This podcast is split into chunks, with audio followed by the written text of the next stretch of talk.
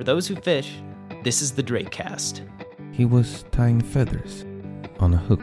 I'll do a hopper with a hopper dropper with a dropper hopper. The river was like a woman. It Could be a disco midge, it could be a beadhead. I'm your host, Elliot Adler. This episode of the Drakecast is made possible by our good friends at Yellow Dog Fly Fishing Adventures and Scott Fly Rods. On to the show. All right, can everybody hear me? About six months ago, I found myself in an auditorium in Bozeman, Montana. Well, welcome to the 2017 annual Montana State University's Libraries Trout and Salmonid Lecture. The place was packed. Rows of scruffy dudes in Simms hats and women in flannel squirmed around in anticipation as we waited for the main speaker, who happens to be a bit of a celebrity in the fishing world. In addition to catching fish on his world travels, he's had the misfortune of catching malaria. He's been jailed as a suspected spy. He's almost drowned. He survived a plane crash, had a close encounter with an Alaskan bear, and he found himself facing the wrong end of a gun. One can't help but wonder what perils and adventures lie ahead for this gentleman. So please join me in welcoming Jeremy Wade.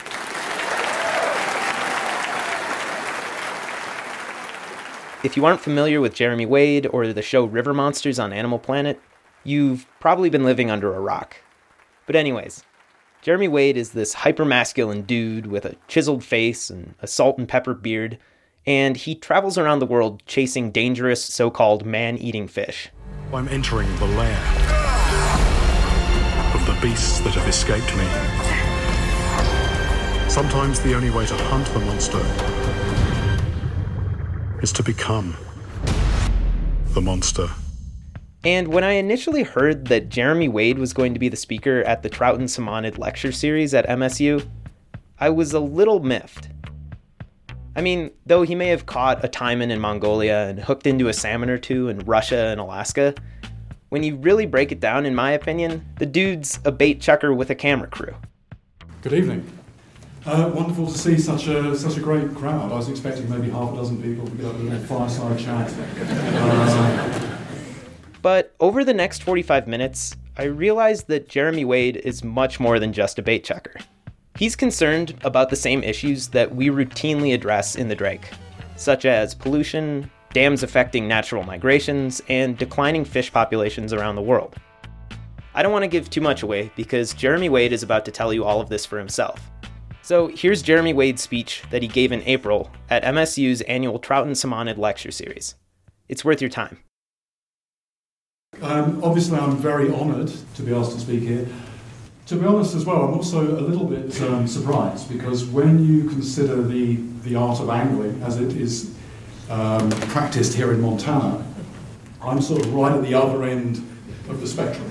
Um, here, you go after these beautiful uh, jewel-like creatures, and you're using, you know, you're using something like that.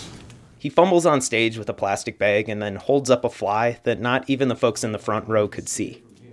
That baetis. Is that right? Number 16 baetis. Whereas I tend to fish for these, these big brown things with teeth and tentacles, and I'm normally I'm normally using something like that. Um, And now he's holding up what could be Captain Hook's prosthetic hand. This is a size 10 hook. Um, it's crimped to 135 pound multi strand wire. Big old swivel there. I've normally got 100 pound monofilament on there. Bait is normally a lump of dead fish, and I, and I sort of put about anything between four ounces and a pound of weight on there. And instead of doing what you do, you know, I I'm not, I'm not skillfully presenting my offering to all the likely lies. I just, I just chuck it out, and, uh, and I just sit back and wait. So, um, Montana also, of course, is, is synonymous with sublime angling literature. Whereas I come from the, the sort of the noisy, shouty end of the, the TV, of the, of the entertainment spectrum. Um, I've even got my own catchphrase, uh, and you, you don't get any tackier than that. Um, so, what could I possibly have to say that might be of interest here? Well, as anglers know, um, you have the surface of things, and then you have what goes on beneath the surface. And, and below the noisy surface of the, the TV program that I present, the, the distracting, flashy ripple, there's another level of content which we smuggle in there and which many viewers tap into. Uh, it's a celebration of fish, the places where they live, and much more. Perhaps there's something from these deeper depths that I could fish up and talk about. But then I had another thought. Um, this could be a good time and a good place to make a public apology. Um, the first thing I should apologise for is this talk does have a very long preamble. Uh, but when we do finally get to the subject, the health of the world's rivers, um, you'll see why the preamble was necessary because it explains why I came to choose this topic. Um, I could also very quickly, while I'm here, apologise for that catchphrase, although it is off topic. Um, it might make you more likely to see me as a serious person with a serious message. So while I publicly cringe with in- embarrassment, somebody please quote my catchphrase to me, or even yell it out if you like. Fish on. Fish on. That's a fish. That's a fish on. Exactly. Um, and anyway, fish on. The reason I do that, of course, is partly to inject some some drama into the occasion, um, but more functionally, uh, it is, is to wake the cameraman up. Um, if you can imagine, we've been sitting there for hours and hours, and everybody's attention is wandering, apart from mine, of course. But the thing is, when that take comes, we want to get that moment on camera. Now, some of you might be scratching your heads now. Uh, how can the camera record something that happened before the cameraman woke up? The answer is this magical feature called pre roll. Uh, the camera is always rolling, but instead of storing everything, um, all those hours of nothing happening, it only holds on to the last seven seconds in a temporary cache. Um, hit the record button, and in effect, you reach back in time, and those seven seconds are front loaded onto your clip. Um, this does have its downside.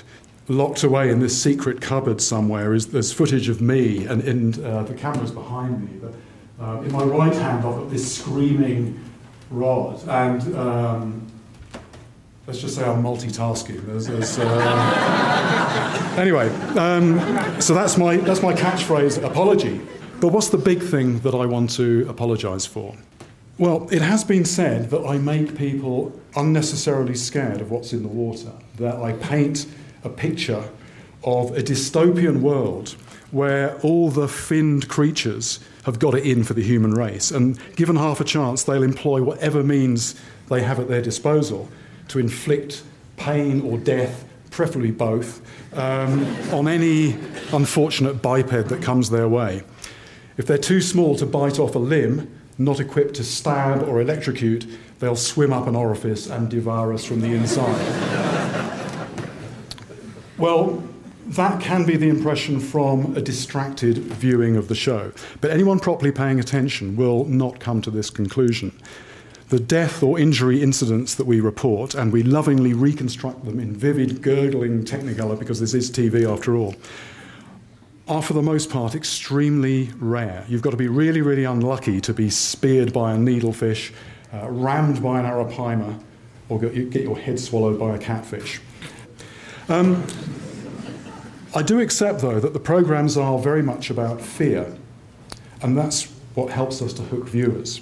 Because we've all been programmed by generations upon generations of natural selection to pay attention to things out there in the environment that could harm us. So I'm not apologising for demonising fish, because I don't do that. Having said that, there was that time when I said that salmon could be possible man killers. Um, surely that was stretching things a little bit too far. this was in an episode set in Alaska.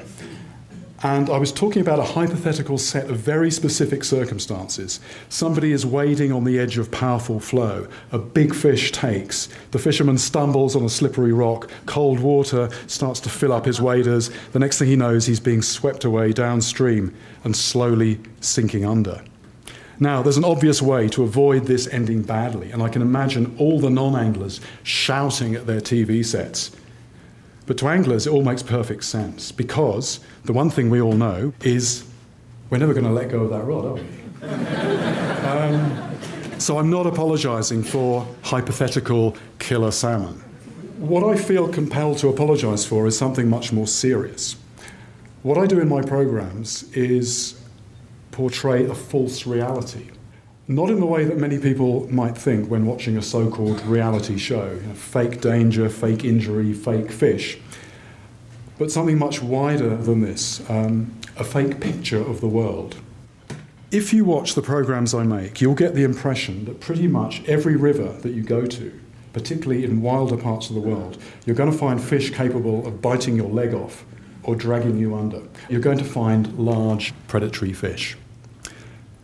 This couldn't be further from the truth. Most places you go, if you were just going to stick a pin in the map at random and travel at random, you're not going to find anything. To make sure that I have a realistic chance of getting a result in the course of a three week shoot, during which I have a maximum of 11 days fishing, but it's more commonly just four or five, we have to do our research very thoroughly indeed. Because without a fish, we don't have a program, and that really concentrates the mind. If I kept going to different exotic places and catching nothing, nobody would watch and I'd be out of a job. So I'm extremely selective about where I go. So finding big fish is hard. Is that all I'm saying? Every angler knows that. But it's not just big fish being hard to find that I'm talking about. What I'm talking about is how they are much, much rarer now than they were in the past. Not the ancient past, but the very recent past. Fish have been around on this planet for about 530 million years. The decline I'm talking about has happened in just the last 100 years or so. How do I know this? Because my research involves digging out historical reports and talking to the people who live on the river, asking them about how things are now and how they remember them in the past. It's a very patchy record, it's anecdotal and not very scientific, but the picture that emerges is clear and alarming. These are large animals, some of them larger than people, and they're disappearing before our eyes. Or rather, they're not disappearing before our eyes because they live in dark, cloudy water, they're mostly invisible, and their disappearance is invisible. So there's no publicity, there are no campaigns to save them, like there are for whales, tigers, sea turtles. There's just a fragmented oral database, mostly unheard, in the form of old people's memories, which cover a period, period more or less of, of this decline. But when the old fishermen pass away, with their oral histories undocumented, there will be no meaningful record of how the world's rivers were before the fish went missing. And in the absence of earlier data, we end up taking the way things are now as our baseline, as normal. It's what's known as baseline shift, and its effect is to normalize the abnormal. Let me do a quick global roundup of how much things have shifted in this short time period that I'm talking about. Um, my first trip after exotic fish was in 1982 to India. In India, the iconic river fish is the mahseer. Behind Jeremy appears a photo of a huge golden carp with scales the size of poker chips. There are two main species uh, of, of mahseer the humpback mahseer in the south, and there is the Himalayan or golden mahseer in the north, which is more streamlined in shape. Uh, the mahseer is a member of the carp family, uh, characterized by its coat of large, gleaming scales, powerful prehensile mouth, and its ability to live in raging white water. And although it might not look like it, it's a very effective predator. It does have teeth, but they're at the back of the throat. There's a lot of literature about mahseer written by British colonial officials who lived in India pre independence in, in the early 1900s. These authors tell many tales of expensive salmon gear getting smashed up by unseen giants, but they also landed a lot and photographed their catches. Today, such catches are unimaginable. In most places that were written about, you'd be lucky to catch anything at all. By the time I went to India, big fish were confined to just a few last strongholds.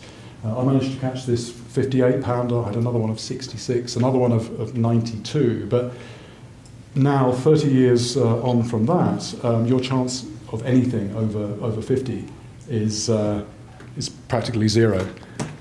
North Indian rivers are also home to the hideous goonch catfish. Let's see if I can get this right. There it is. Goonch is the pronunciation. Up pops a photo with him holding a huge catfish. There it is. And uh, what a hideous thing. The fish is pretty ugly too. Um,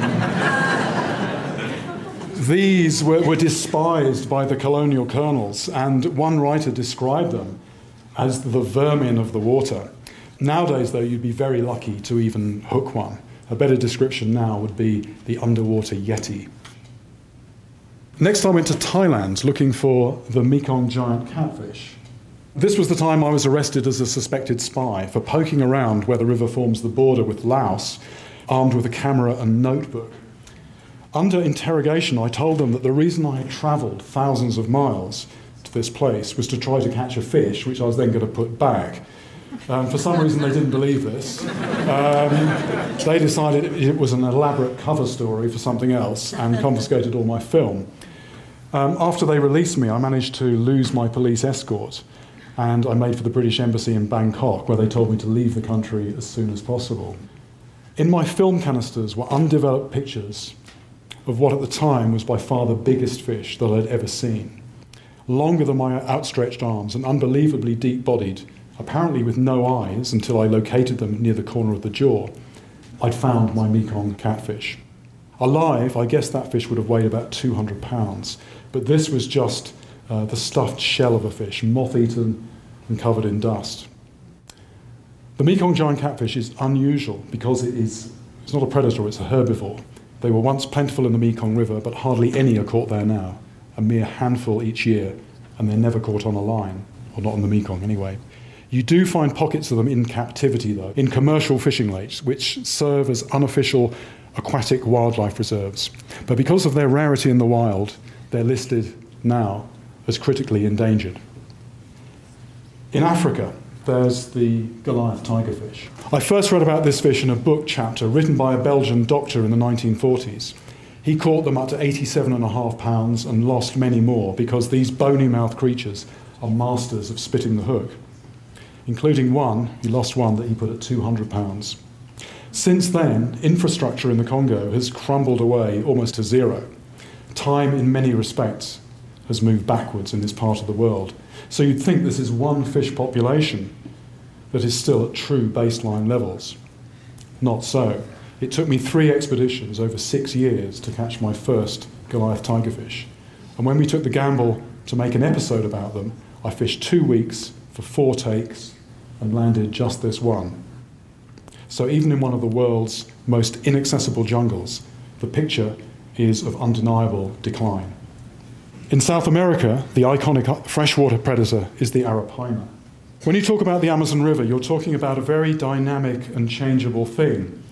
In some places, the water rises and falls by as much as 50 feet over the course of a year. For half the year, huge expanses of forest are semi submerged and fish swim through the trees. Then, as the water drains, it leaves a multitude of floodplain lakes of all shapes and sizes, some of which become very shallow and deoxygenated. This is where the arapaima used to rule. Because they can extract oxygen from the air they gulp at the surface, they can keep actively hunting when other fish are going belly up. So, as long as there are small fish to eat, you can get very high densities of big arapaima in small volumes of water, limited by their need for territory, personal space, rather than oxygenation. Many fishermen have told me of seeing arapaima surfacing one after another in places where now you won't see a single one. In the moving water of the Amazon, the river channels, the top fish is, or was, the Piraiba catfish. Although it's a catfish, this is not a slow moving scavenger, but a streamlined beast in some ways reminiscent of a shark. And it's the same story. Fish of any size are very rare now, from just a few very select parts of their former range. What about North America? For me, the fish here that most aptly fits the description of river monster is the alligator gar. This is another air gulper, and it used to be found in the Mississippi as far as St. Louis, way up the Ohio, up the Illinois, the Missouri as far as Kansas City, and much of the Arkansas system. Now it's pretty much confined to Texas, Louisiana, and a corner of Mississippi. It's a similar story with Nile perch, sturgeon species around the world, Chinese paddlefish, the list goes on, building a global picture that's pretty clear one of dramatically shrunk ranges and the big fish much rarer. But what does it matter if the big fish are disappearing beyond making things hard for me? I, I, used to be a biology teacher, and that's still there in the background. And it, it, wasn't until just the last few years that the, the wider significance of this started to sink in. The fish that I go for are mostly apex predators. That is to say, they're at the top of the food chain, or more correctly, at the apex of the food pyramid. And as any Egyptian architect will tell you, you can't have an apex without having the supporting structure underneath it. What this means is that there are two ways to check for the presence of a healthy food pyramid. You can either sample for all the individual components of the food pyramid, all the fish species, all the crustaceans, the mollusks and the insects, the plants and algae, or you can take a shortcut, sample for the apex predator. In a river, the presence of the apex predator is a great indicator of the health of the river as a whole. So, what does the increasing absence of apex predators tell us? It would seem to tell us that the world's rivers are in a bad way. It has been said many times that rivers are the arteries of our planet. It's a nice poetic analogy to the point of being a cliche, and we normally leave it there. But let's dig a little deeper into this. If rivers are the Earth's lifeblood, that makes me a kind of doctor or phlebotomist because what I've been doing for the last 35 years now is taking the planet's blood samples.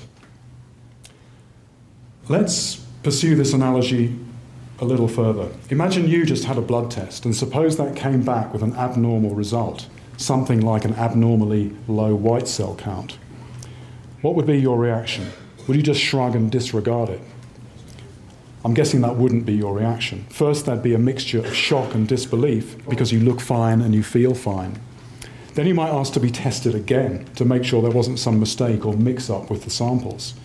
Then, when it came back saying the same thing, you'd want more information. You want your doctor to look at your blood test, look at your blood in more detail, at enzymes and antibodies, everything that might give a clue, because you want to know what this means. Is it the early warning of something terrible? What caused it, and can anything be done? You don't just cover your ears and, and hum. This should explain why I feel a growing sense of responsibility to pass on what I've heard and seen.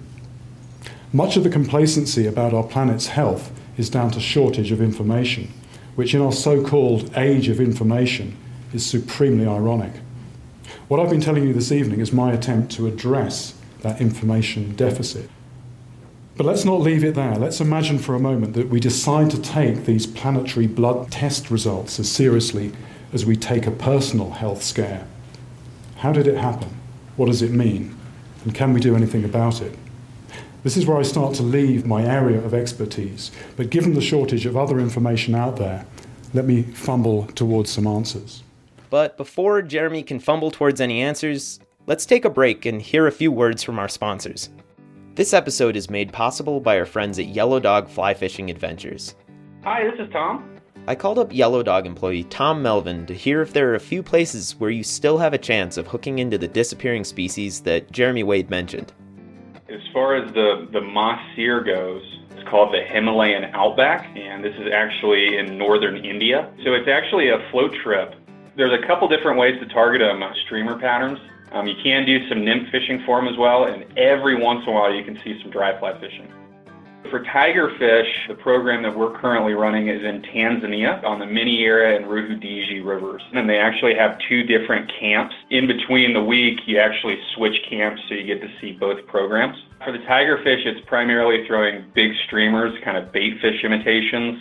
We do use some floating lines, but most of it's like intermediate and sink tips to get a little bit farther down in the water column. And the program where we're operating for Ari arapaima is actually in Guyana. And that is actually a program that's also part of the Indifly Foundation. They, you know, go into these exotic locations, work with kind of the local communities to establish a fishing program or lodge that's actually ran by the, the local people. So it's, it's a really cool program. And it's programs like these that create jobs and encourage local communities to value populations of these fish that are disappearing. Go catch yourself a river monster and have a great time with Yellow Dog. For more info, visit yellowdogflyfishing.com. We're also sponsored by Scott Fly Rods.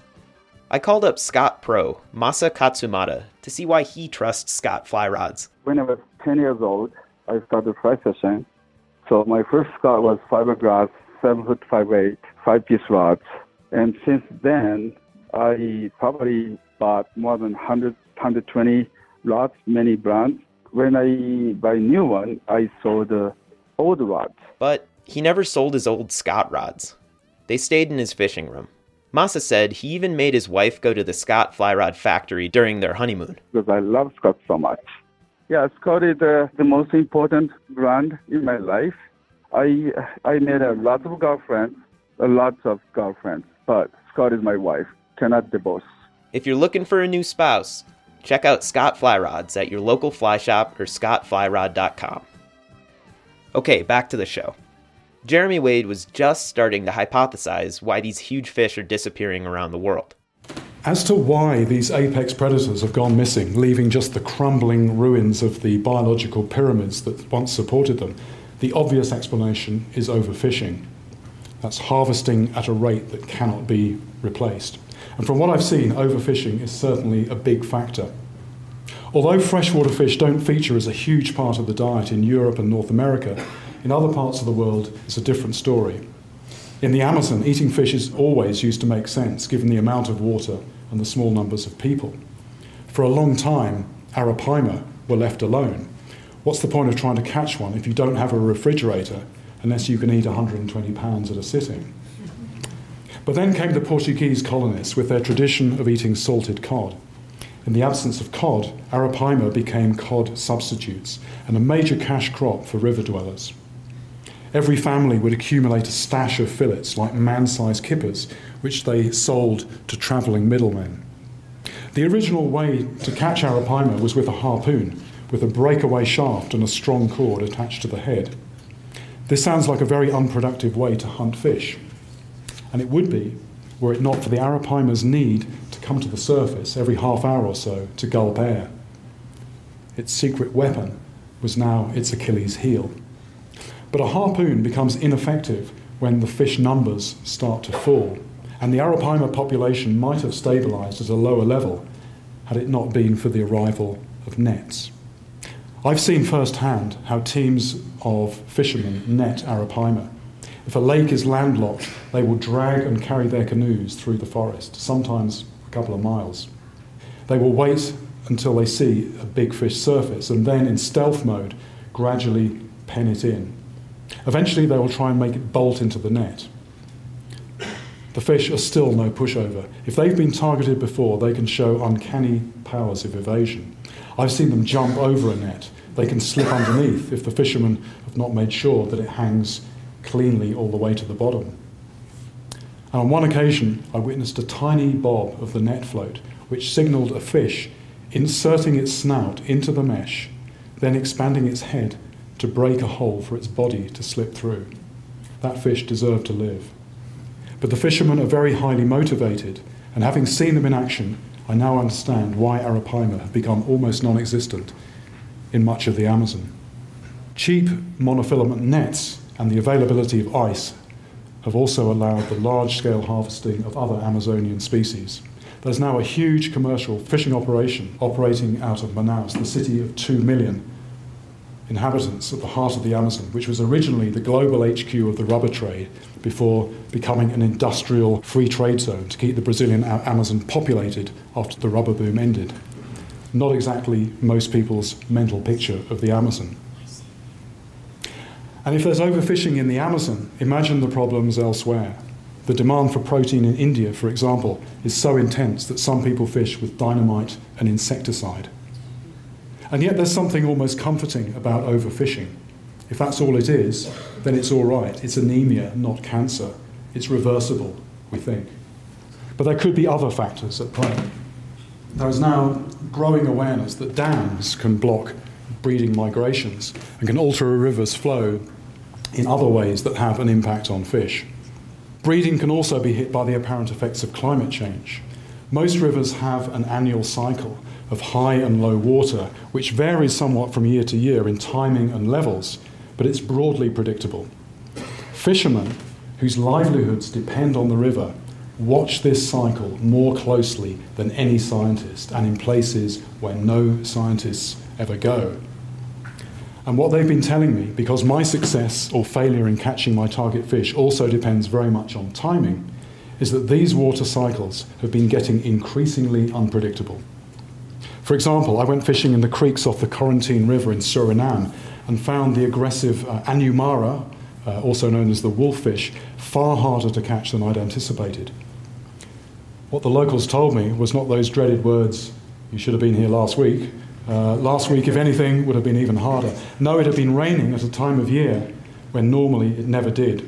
So low water was two feet above what it was normally, with the result that the fish were spread far into the forest rather than being concentrated in the creek mouths. In Guyana, I saw turtle eggs being uncovered, then washed away from their nests in the sandbars when the water, which had been well into its annual fall, started to rise again prematurely. In the far east of Russia, I arrived on the Amur River to find huge numbers of floating dead salmon. Nothing unusual about that, except these were still full of eggs. A heat wave, unlike anything in living memory, had raised the temperature of the river water and they basically cooked to death. Here's something more shocking. These physical changes that fishermen worldwide have, have been telling me about have taken place not over the last century, but over just the last 15 years or so. There's one other possible factor which fits more closely with our 100 year timescale, and this is something that's rather dropped off the public radar. That thing is pollution, contamination of the water by two categories of human waste sewage and chemicals. Pollution is the dirty secret of our shiny industrial age. While the rhetoric we hear is all about competition, innovation, efficiency, and the discipline of the market, the reality is that in too many cases, profits are, are, generated by dumping some of the costs on an unknowing public. In less prosperous countries, water pollution can be very evident if you happen to be near its source. You see it, you smell it, sometimes you feel it in your lungs. Sometimes the effects of pollution are very obvious. Last year, a slurry from a farm was released into my small local river in the UK, and the result was hundreds of dead fish floating on the surface. A couple of months ago in Asia, I saw an animal that was being skinned alive by chemicals in the mud where it wallowed. Meanwhile, downstream, people collected that water for drinking. But normally, pollution is invisible, which helps to explain why so many of us are complacent about it. So, those are my four suspects for the chronic bad health of our rivers overfishing, dams, climate change, and pollution. How, if at all, do these affect us? And can anything be done? With overfishing, the answer has to lie partly with tougher regulations. In the oceans, it's estimated by the UN Environment Programme that there will be no commercially viable seafood by 2050 if nothing is done. Imagine that. If that's the prognosis for the immensity of the oceans, surely rivers, which comprise less than 0.01% of total water, are doomed. Or maybe not. Unlike the oceans, where things are largely a free for all, in rivers there is a far clearer jurisdiction. And there are some success stories where the trajectory has been reversed, like the recovery, for example, of the white sturgeon population in the lower Columbia River. It's probably time we also took some personal responsibility and looked at fish consumption. Wild fish are now a luxury item. We should try to eat only fish that come from sustainable sources. Of course, aquaculture could be part of the answer as long as environmental harm doesn't cancel out any of the benefits. Recreational fishing also has a part to play. I am somewhat uncomfortable about stretches of river in poorer nations being protected in order to become playgrounds for rich foreigners, but this can bring some real local benefit. And in developed nations, catch and release angling demonstrably helps to keep our rivers healthy and beautiful. For proof of that, just look at Montana. What about dams? In our innocence, hydroelectric power was such a beautiful idea. Free, clean energy thanks to the sun and gravity. But it turns out nothing's free. There are costs to be weighed. Fish such as salmon, sturgeon, and eels find their migration routes blocked. Now that we have a fuller understanding, some steps are being taken to make dams that are more fish friendly and to retrofit existing dams with fish ladders. But if migratory fish are disappearing, don't leave it too long to restock.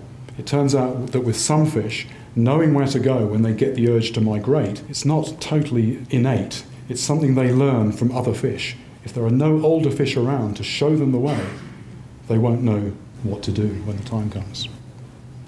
What to do about climate change is the subject for a whole other talk. What much of the world seems to be doing right now is hoping that the effects will all land on somebody else, like the Greenlanders I stayed with last year, who are having to shoot their sled dogs because the sea ice is fast disappearing. But if you start to consider, for example, the global ramifications of, say, the civil war in Syria, which was preceded by the country's worst drought in 900 years, then the head in the sand approach doesn't make an awful lot of sense. We seem to be equally complacent about pollution. In more prosperous developed countries, we have the comforting belief that effluents are kept to safe levels, safe for fish and safe for us. But who decides how much of a pollutant is safe? Is there a consensus? This takes us into another big subject. Even in so called democracies, the amount of contaminants that are present in water is largely determined by the people who put them there, people with a vested interest in business as usual.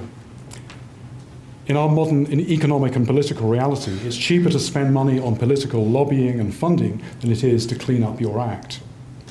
And although it's easy to point the finger at dirty industries, large swathes of the public collude in this process by buying into the belief that regulation is always a dirty word, and the almost religious belief that ever increasing levels of consumption and hence waste production are the only way to avoid economic doom. There's also something else working here, operating at a deep mental level, which hit me with particular force a couple of months ago. I was in a car driving through a city in Asia, and out the window I saw this huge expanse of, of trash. And it just went on and on in the form of a strip, maybe 30 feet wide for a couple of miles. And the thing was, it was right in front of people's houses. And I knew that if I were to go into any of those houses, I would be expected to remove my shoes, and I would find people who prided themselves on their cleanliness. And as I stared transfixed at this river of trash, I realized what a disconnect there now is in the world between private space and public space. You don't always see it so dramatically, but it's always there the mental boundary between us and the world out there. Perhaps we erect this barrier because it's the only way we can deal with the increasing complexity of the world. It enables us not to think about the world too much, about the air, the soil, the rivers, about our effect on them and their effect on us. We tell ourselves they're nothing much to do with us. But rivers are everything to do with us, even those of us who don't fish. We think of rivers as channels bounded by their banks, but this is a limitation imposed by language. In reality, they are boundless and they circulate by multiple channels. Not just the textbook one down to the sea, then up into the atmosphere where vapour becomes rain and snow. They also flow through us, as deep as it is possible to go, across every cell membrane into every cell, into every nucleus of every cell, where the delicate chemistry that controls our bodies takes place. And if you think about this, it gets quite scary. Now we've suddenly jumped from abstract environmental stuff to personal mortality. Because what happens when the delicate chemistry of cell division goes wrong? What happens is the class of diseases that is becoming stubbornly more prevalent worldwide, which will affect one in three women, one in two men in the US. A friend of mine from university days who now works in cancer research once said to me, We know what causes cancer, it's all the chemicals we put into the environment. This, of course, is an oversimplification. There are other factors too. But the chemical intruders in our deep internal waterscape, which have never been there before, have to be of concern to any thinking person. People often ask me if I'm scared of some of the fish that I catch, and the answer is yes. But if I pay attention and take the trouble to understand a fish, we can both come away from the encounter unscathed.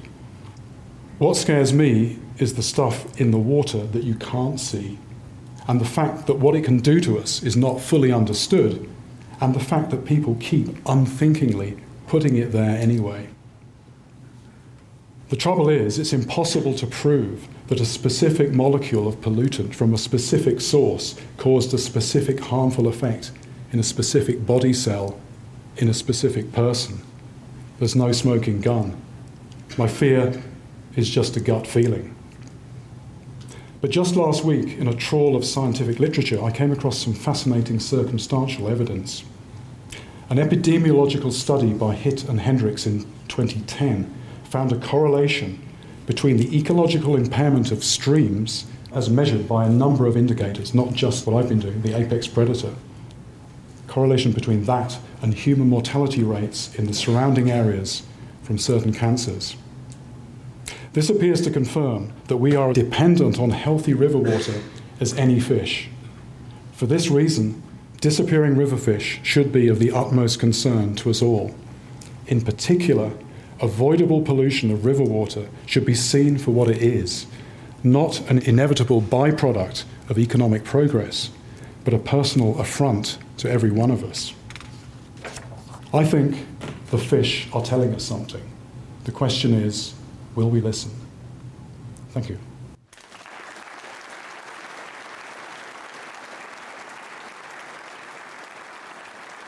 For a link to the video of Jeremy Wade's speech, visit our website, drakemag.com.